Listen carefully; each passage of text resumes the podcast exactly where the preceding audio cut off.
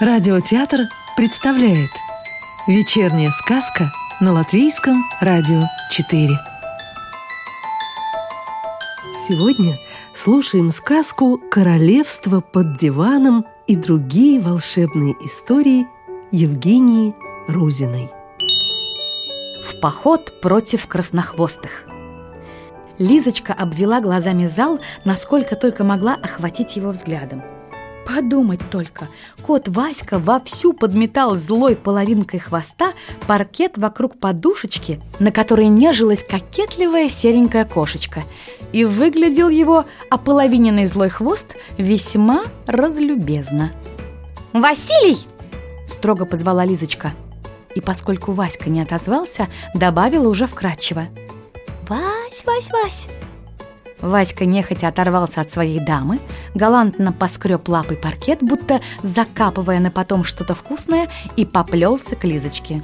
«Ну, чего тебе?» Ворчливо, но все-таки довольно вежливо спросил кот. Он чувствовал ответственность за свою хозяйку и ее сестренку, которых сам притащил в поддиванное королевство.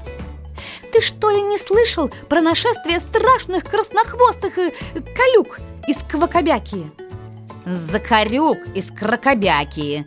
Сознанием дела поправил Васька. Так что стало понятно, он в курсе. «Так или иначе, а придется воевать!» Заявила Лизочка. «Даже не дожидаясь его величества короля?» Усомнился Васька. «Некогда дожидаться!» Отрезала Лизочка. Она была весьма решительной девочкой, так что из нее получилась довольно решительная кошка. «Ладно, когда выступаем?» – поинтересовался Васька. Старый вояка, вообще-то он был не дурак подраться. За ним числились славные победы в драках с дачными котами и даже ранения в боях, не считая потери половины хвоста. Лизочка, которая все же немного побаивалась воевать с незнакомыми закорюками, для храбрости выхватила из своей сумочки палочку, которую по секрету считала волшебной, и взмахнула этой палочкой со словами «А вот сейчас и выступим!» И она громогласно, не зря же она училась пению и умела уже голосить почти во всю мощь своих легких, на весь тронный зал скомандовала «Всем, всем, всем котам королевства! Всем, всем, всем!» Коты, сидевшие в тронном зале, незамедлительно бросили все свои дела и разговоры и навострили уши. «Или вы не поддиванные коты, или в вас не дремлет сила воинов!» Продолжила Лизочка – она громко зашипела и встала на задние лапы. А передними стала лупить воздух, как заправский боксер. «Собирайтесь! Выступим в поход против краснохвостых! Где тут у вас когтеточки?» «Наточим же когти!» – призвала Лизочка, крепко сжимая свою палочку. Коты, вдохновленные Лизочкой и палочкой, встрепенулись, гордо выгнули спины, воинственно застучали напружиненными хвостами по паркету и зарычали. «Ррррр! Наточим, наточим, наточим!» Они кинулись к когтеточкам, которые вдруг обнаружились повсюду.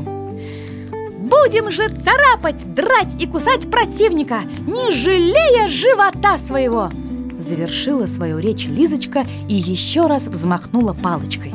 Упоминание о драгоценных кошачьих животах, которые предстояло не жалеть, почему-то окончательно превратило обитателей поддиванного королевства в свирепых боевых катанов. Они бросились к стенам, около которых лежали сложенные кучками доспехи, и принялись напяливать их на себя – Доспехи не налезали, так что смущенным катанам приходилось втягивать в себя эти самые животики, округлившиеся за время долгой мирной жизни. Откуда только Лизочка угадала, как надо настраивать разнеженных котов на решительный бой? Неизвестно. Может, в ней проснулся древний кошачий инстинкт, который дремлет во всех девочках – но может, конечно, все дело было все-таки в палочке. Она же была волшебной, хоть и понарошку. Строго-настрого наказав малышке Нюточке ни на шаг не отходить от королевского трона, а лучше всего держаться всеми четырьмя лапками за его витую ножку, Лизочка скомандовала «Вперед!» И коты, ни на секунду не усомнившись в ее праве повести их за собой, громадной толпой повалили к выходу из тронного зала. На выходе они прихватывали немного притупившиеся двуручные мечи, которые торчали из проржавевших подставок. Что мечи притупившиеся, враги знать не могли, так что зрелище в целом было устрашающее. Ее Величество прижало к глазам неизвестно откуда взявшийся голубой платочек и помахала им вслед. Что бывает с победителями? И едва рычащая толпа катанов в усердно напяленных доспехах со вздыбленной шерстью, высоко поднятыми дрожащими от напряжения хвостами, горящими глазами и двуручными мечами стала вырываться из широко распахнутых дверей тронного зала, как послышалось беспорядочное топотание, которое стало нарастать и превратилось в грохот, а потом постепенно затихло где-то вдали. Это сотни и сотни смертельно перепуганных закорюк со всех ног уносили красные хвосты в свою несчастную крокобякию. Возбужденные котовоины такого трусливого поведения не ожидали. Они жаждали честной схватки, возбужденно вопили и попытались броситься в догонку за краснохвостыми трусами. Но тех и след простыл. Вот что значит настоящая готовность к бою. Она одна сметает противника в мгновение ока.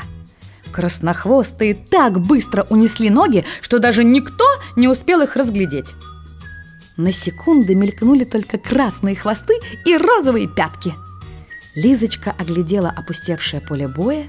Оно было сплошь покрыто примятой кошачьей мятой и фантиками от конфет – Казалось, что каракобякские закорюки были изрядными лакомками и неряхами. «Ничего», — подумала Лизочка, — «мята еще оправится, а фантики разметет ветер. Вовремя мы успели. Хорошо, что не стали дожидаться возвращения короля». Не успела она это подумать, как издалека послышалось художественное мяуканье. «Мяу, мяу!» В облаке пыли на дороге возник самокат с прицепом. В прицепе высилась гора рыбы, из которой торчали многочисленные удочки.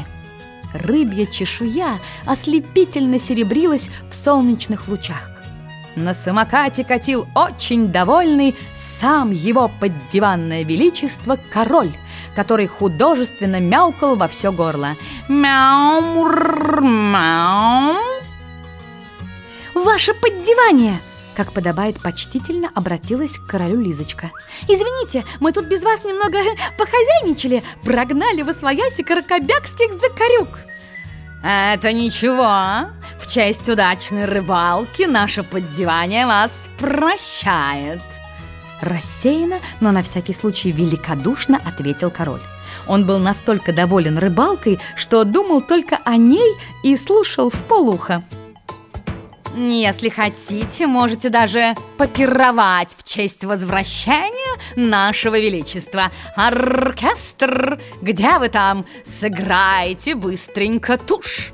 И неизвестно откуда выскочивший кошачий оркестр грянул тушь, да так грянул, что Лизочка только из вежливости не стала затыкать уши. Хотя на короля немного обиделась. Это, конечно, было большой удачей, что его величество так быстро простил ей победу над закорюками, но разве победителю не полагалось и каких-нибудь хоть самых маленьких почестей? Нет, все-таки его величество, несмотря на все свое величие, мог бы быть и поблагодарнее, подумала Лизочка. И только она это подумала, как рассеянное его величество спохватился. «Что? Что? Что? Что? Погодите, погодите, так вы победили Закорюк? Тех самых краснохвостых?» Треснув лапой себя по лбу, удивленно и радостно переспросил король и от полноты чувств хлопнул себя еще и по бокам. «Пардон, пардон, до нашего величества не сразу дошло, не доскакало, не долетело. Ура, какой триумф! Жалую вас орденом королевского крючка и поплавка. Вкусняшки прилагаются. Подать сюда орден!» Скомандовало хвостатое величество. Орден тотчас же принесли на алой подушечке, с которой свешивалась голубая ленточка. «Ах, нет, не тот орден!» – передумал король. «Подать сюда главный военный орден острова Когтя!» В мгновение ока орден заменили. Теперь ленточка была розовой. В общем, суматохи вышло предостаточно. Лизочку пригласили на пьедестал почета, который взгромоздили рядом с троном. Она вскарабкалась на этот узкий пьедестал по приставной лесенке и постояла там, балансируя на задних лапах. Но тут же ей пришлось спуститься, поскольку его величество, сколько ни подпрыгивал, не смог достать до Лизочкиной шейки, чтобы надеть ей орден. Королева, разобрав, наконец, в этой суматохе, что возвращение короля так удачно совпало с победой над закорюками, опять прослезилась. Лизочка раскланялась на все четыре стороны. Сердечно поблагодарила короля за награду и королеву за все остальное. Потихоньку сняла с шеи орден с розовой ленточкой и спрятала его в свою сумочку. Потом она не без труда отцепила нюточку от ножки трона, за которую та все еще держалась, вцепившись всеми четырьмя лапами, как ей наказывала Лизочка, собираясь на бой с закорюками.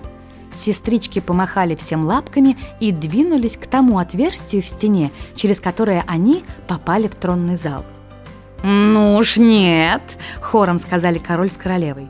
«Ни один герой не может покинуть тронный зал без мешка сладостей. Немедленно вручить мешок нашей героической гости Лизочки и ее сестричке Нюточке!»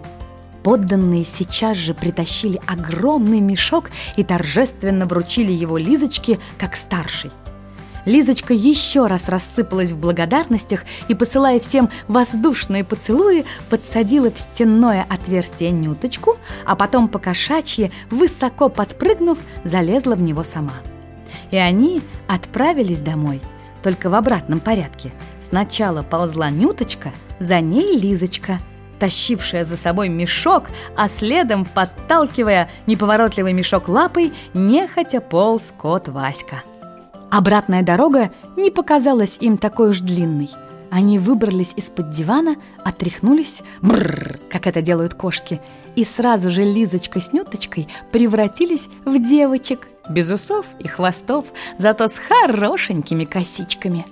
Домашние совсем не заметили их долгого отсутствия, а Лизочка с Нюточкой и Васькой еще больше подружились. Теперь у них были общие воспоминания – и не лишне упомянуть, что все трое еще долго после домашних обедов заглядывали под диван, раскладной, темно-синий в мелкий цветочек за номером 99297. Чем-то там весело шуршали и потом ходили довольные.